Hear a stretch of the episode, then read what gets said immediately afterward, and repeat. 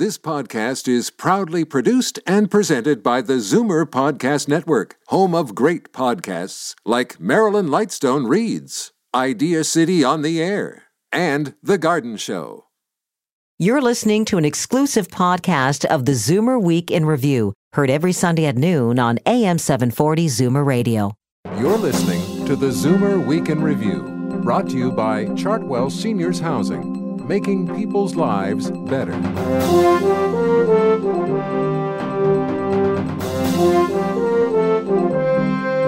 Good afternoon and welcome to the Zoomer Week in Review, all things Zoomer worldwide. I'm Libby Znaimer. Don't bogart that joint, my friend. This week, the Harper government unveiled a new free market approach to medicinal marijuana. Producers are rushing to get a piece of the billion dollar plus market, but thousands of legal users are fuming. Medical marijuana advocate Terry Roycroft will tell us why. This Tuesday was Seniors Day, and CARP chapters across the country raised their flags to mark it. Meanwhile, a UN report says Canada ranks very high in terms of doing well by our elders. CARP's VP of Advocacy, Susan Eng, has a different take, and we'll have that later. But first, here are your Zoomer headlines from around the world. Nearly half of all Canadians facing a major health crisis are struggling financially as a result. And according to the new study from Sun Life Financial, Zoomers are hardest hit by unforeseen healthcare costs after a diagnosis like cancer or after a stroke.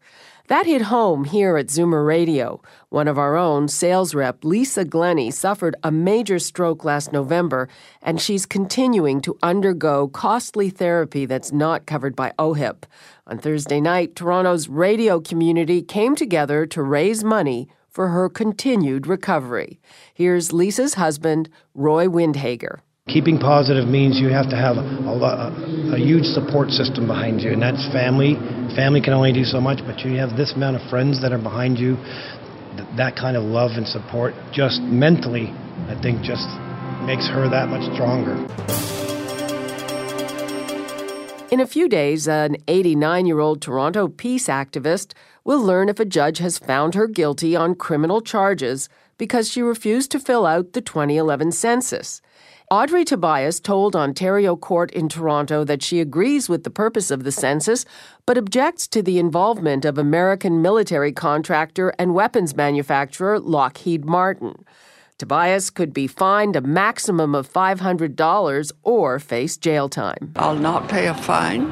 I'll not do community work because those would su- suggest that I feel guilty. I'm not, I don't feel guilty.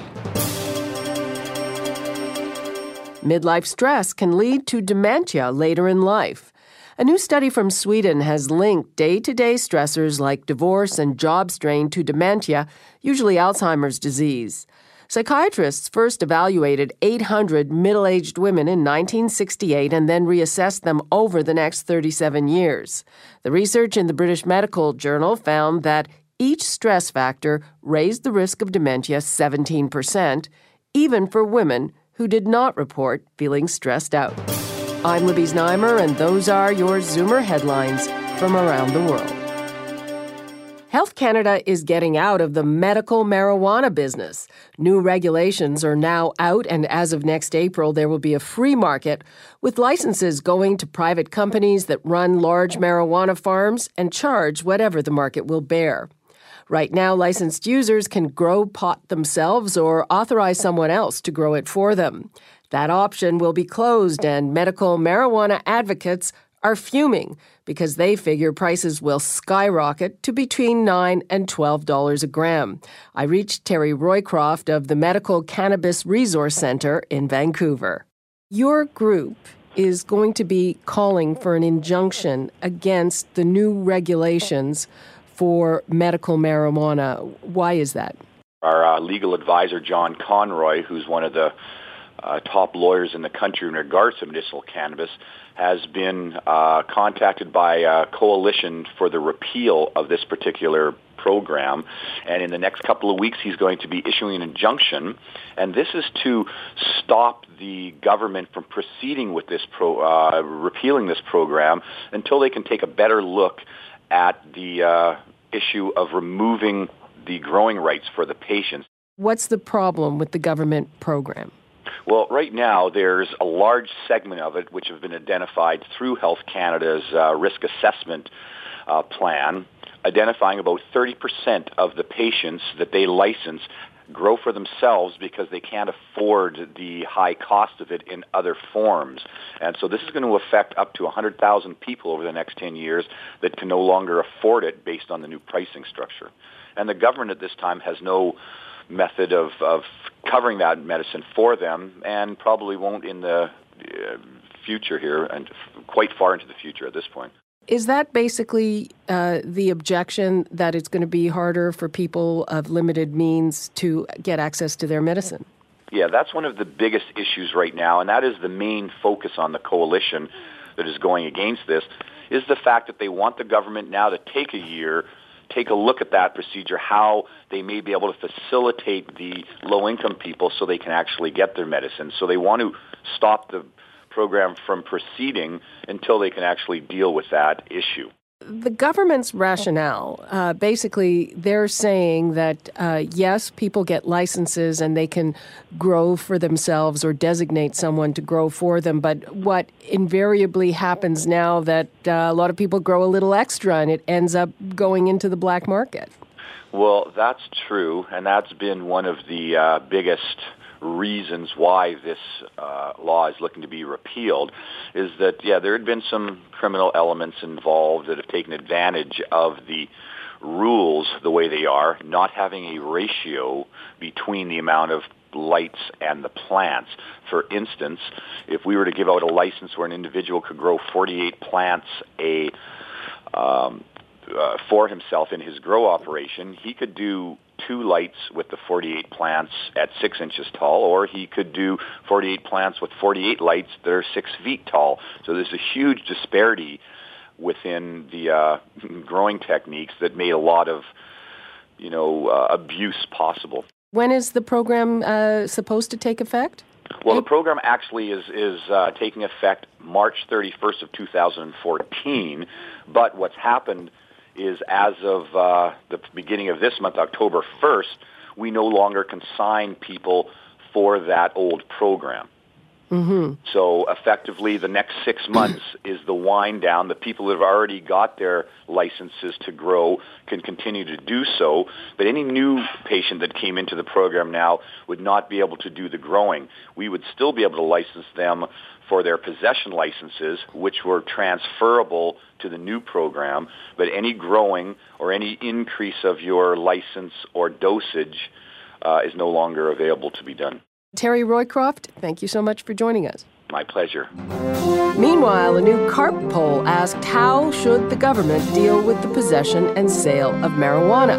Nearly 54% believe it should be legalized, regulated, and taxed. And speaking of CARP, Susan Eng is up next with her take on the United Nations Global Age Index. I'm Libby Znaimer, and this is the Zoomer Week in Review. You're listening to the Zoomer Week in Review, brought to you by Chartwell Seniors Housing, making people's lives better.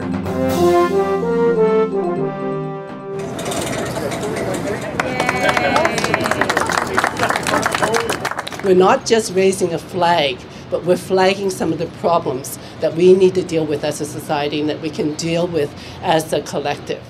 October 1st was National Seniors Day, and to honor it, 50 CARP chapters across the country raised their flags. The downtown Toronto chapter held its ceremony at City Hall, and among the dignitaries on hand was the minister in charge of Ontario's new senior secretariat, Mario Sergio. It is great that we joined today to celebrate National Seniors Day, and we joined the United Nations in celebrating United Nations uh, Seniors Day for good reasons. We have to work all together to provide our seniors with the necessities that they need when they need them. It's been three years since CARP started this annual flag raising tradition. How far have we come in that time? I sat down with VP of Advocacy, Susan Eng. Even more important than what we actually achieved is that the whole issue of an aging population, the challenges we face, are part of the public discourse right now. And that's more important. You know, we will continue to get improvements. There will be some setbacks, like increasing the age for OAS. But the point is, is that these issues are front and center. It's not just an issue here in Canada, it is an issue around the world. And just this week, the UN came out with its global age index and some very interesting findings. First of all, that the world is not ready for its rapidly aging population. And there was also a ranking. And uh, we didn't do too badly. I thought we did pretty well. Canada ranked number five, Sweden number one, Afghanistan dead last, number 91. Well, that is true, and that's interesting when you have the com- combined ranking.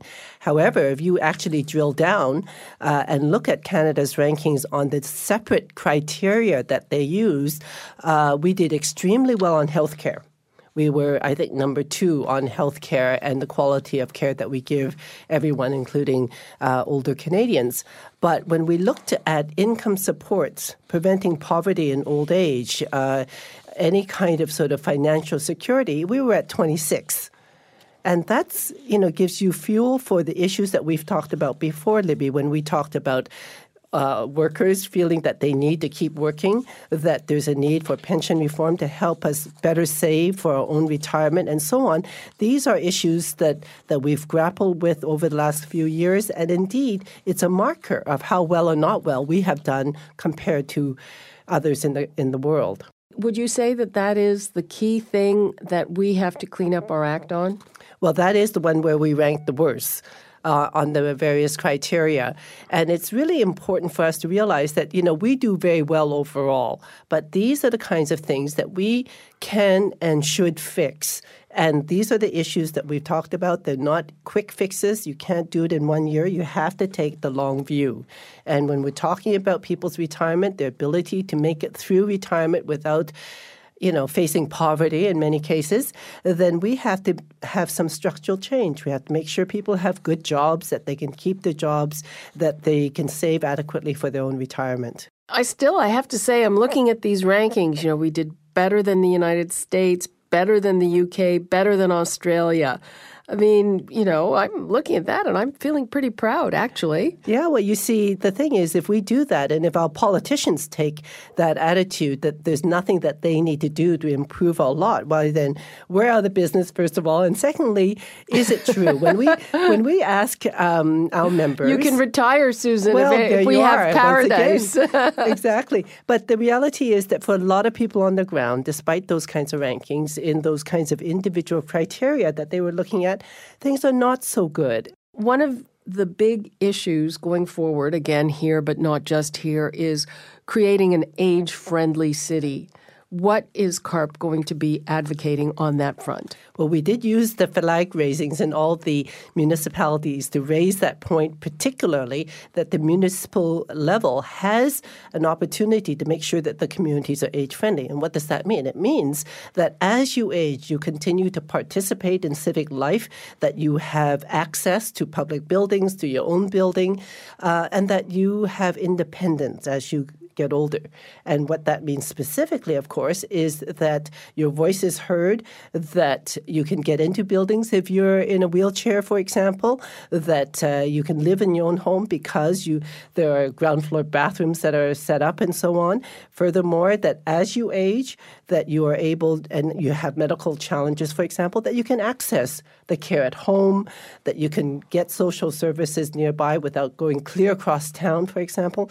All of these things make an environment uh, better for people to age within. In Manhattan, they actually did um, intersection audits. They did the audits to check whether or not there were a, a high incidence of pedestrian uh, accidents They were checking to see if there was a high volume or density of people of a certain age with mobility challenges, and they did slow down those crossings. And so that's something that if even Manhattan, you know, known for its speed, can do, we certainly could do in our major centers. Sometimes it's terrifying to watch a really scared older person, you know, desperately thinking, Am I going to make it across the street before yeah. the light changes? Yeah. If we start to understand what the challenges are, make those small adjustments, what would it cost to slow down that intersection? You know, a few seconds maybe in terms of traffic flow. And and to save a life, those are opportunities that we have that don't cost a lot of money. CARP chapters across the country are raising the flag and using the opportunity to flag those things that municipal governments can do better to make sure that all of our lives are better as we age. Okay, Susan Eng, thanks so much for joining us. Thank you. For more information, go to carp.ca. I'm Libby Znaimer, and this is the Zoomer Week in Review. We'll take a quick break and come back with the top hit from 1963. You're listening to the Zoomer Week in Review, brought to you by Chartwell Seniors Housing, making people's lives better. Welcome back to the Zoomer Week in Review, all things Zoomer worldwide. I'm Libby Znaimer. It's time for your International Arts Datebook tips for those of you who are jetting around the world. Here's Jane Brown. In New York City, Artist Robert Indiana is known for his love image, which became a symbol of the 1960s counterculture revolution. Now, the first major retrospective of all his other work is at the Whitney Museum of American Art. In Chicago, Pullman Porter Blues is at the Goodman Theater. Come on. This music fueled trip takes the audience back in time into the luxurious Pullman trains of the 1930s, where the hidden lives of African American porters emerge to take center stage to London, England, where incredible pearl jewels worn by the likes of Charles I and Marilyn Monroe are on display at the Victoria and Albert Museum. And in Australia, it just might be the greatest love story of all time. Shakespeare's Romeo and Juliet is on stage at the Sydney Opera House. I'm Jane Brown, and that's the International Arts Datebook. Every once in a while, here on the Zoomer Week in Review, we like to travel back to the past and hear a chart topping hit from days gone by. We'll do that right now with the biggest hit of the year from 50 years ago in 1963. It spent five weeks on top of the Billboard charts starting in early October, and its popularity has definitely endured. Here are Jimmy Gilmer and the Fireballs with Sugar Shack.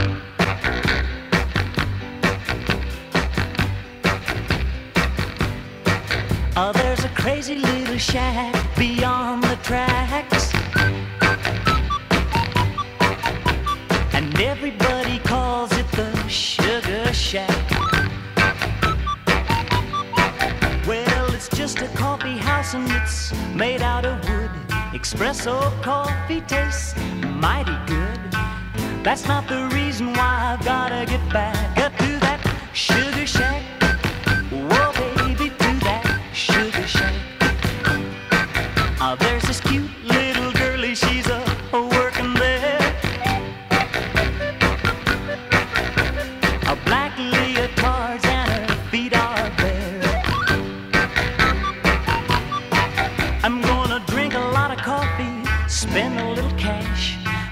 That girl love me when I put on some trash. You can understand why I've gotta get back up to that sugar shack.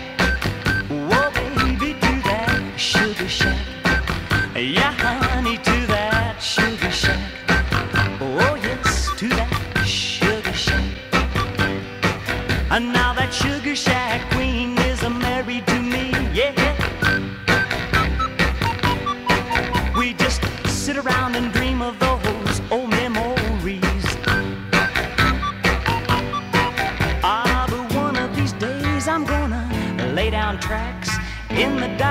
section of that sugar shack.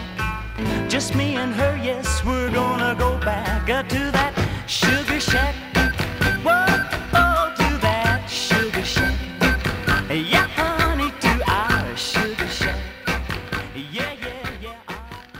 That was Jimmy Gilmer and the Fireballs with Sugar Shack, the number one hit 50 years ago in 1963. It spent five weeks on top of the Billboard charts.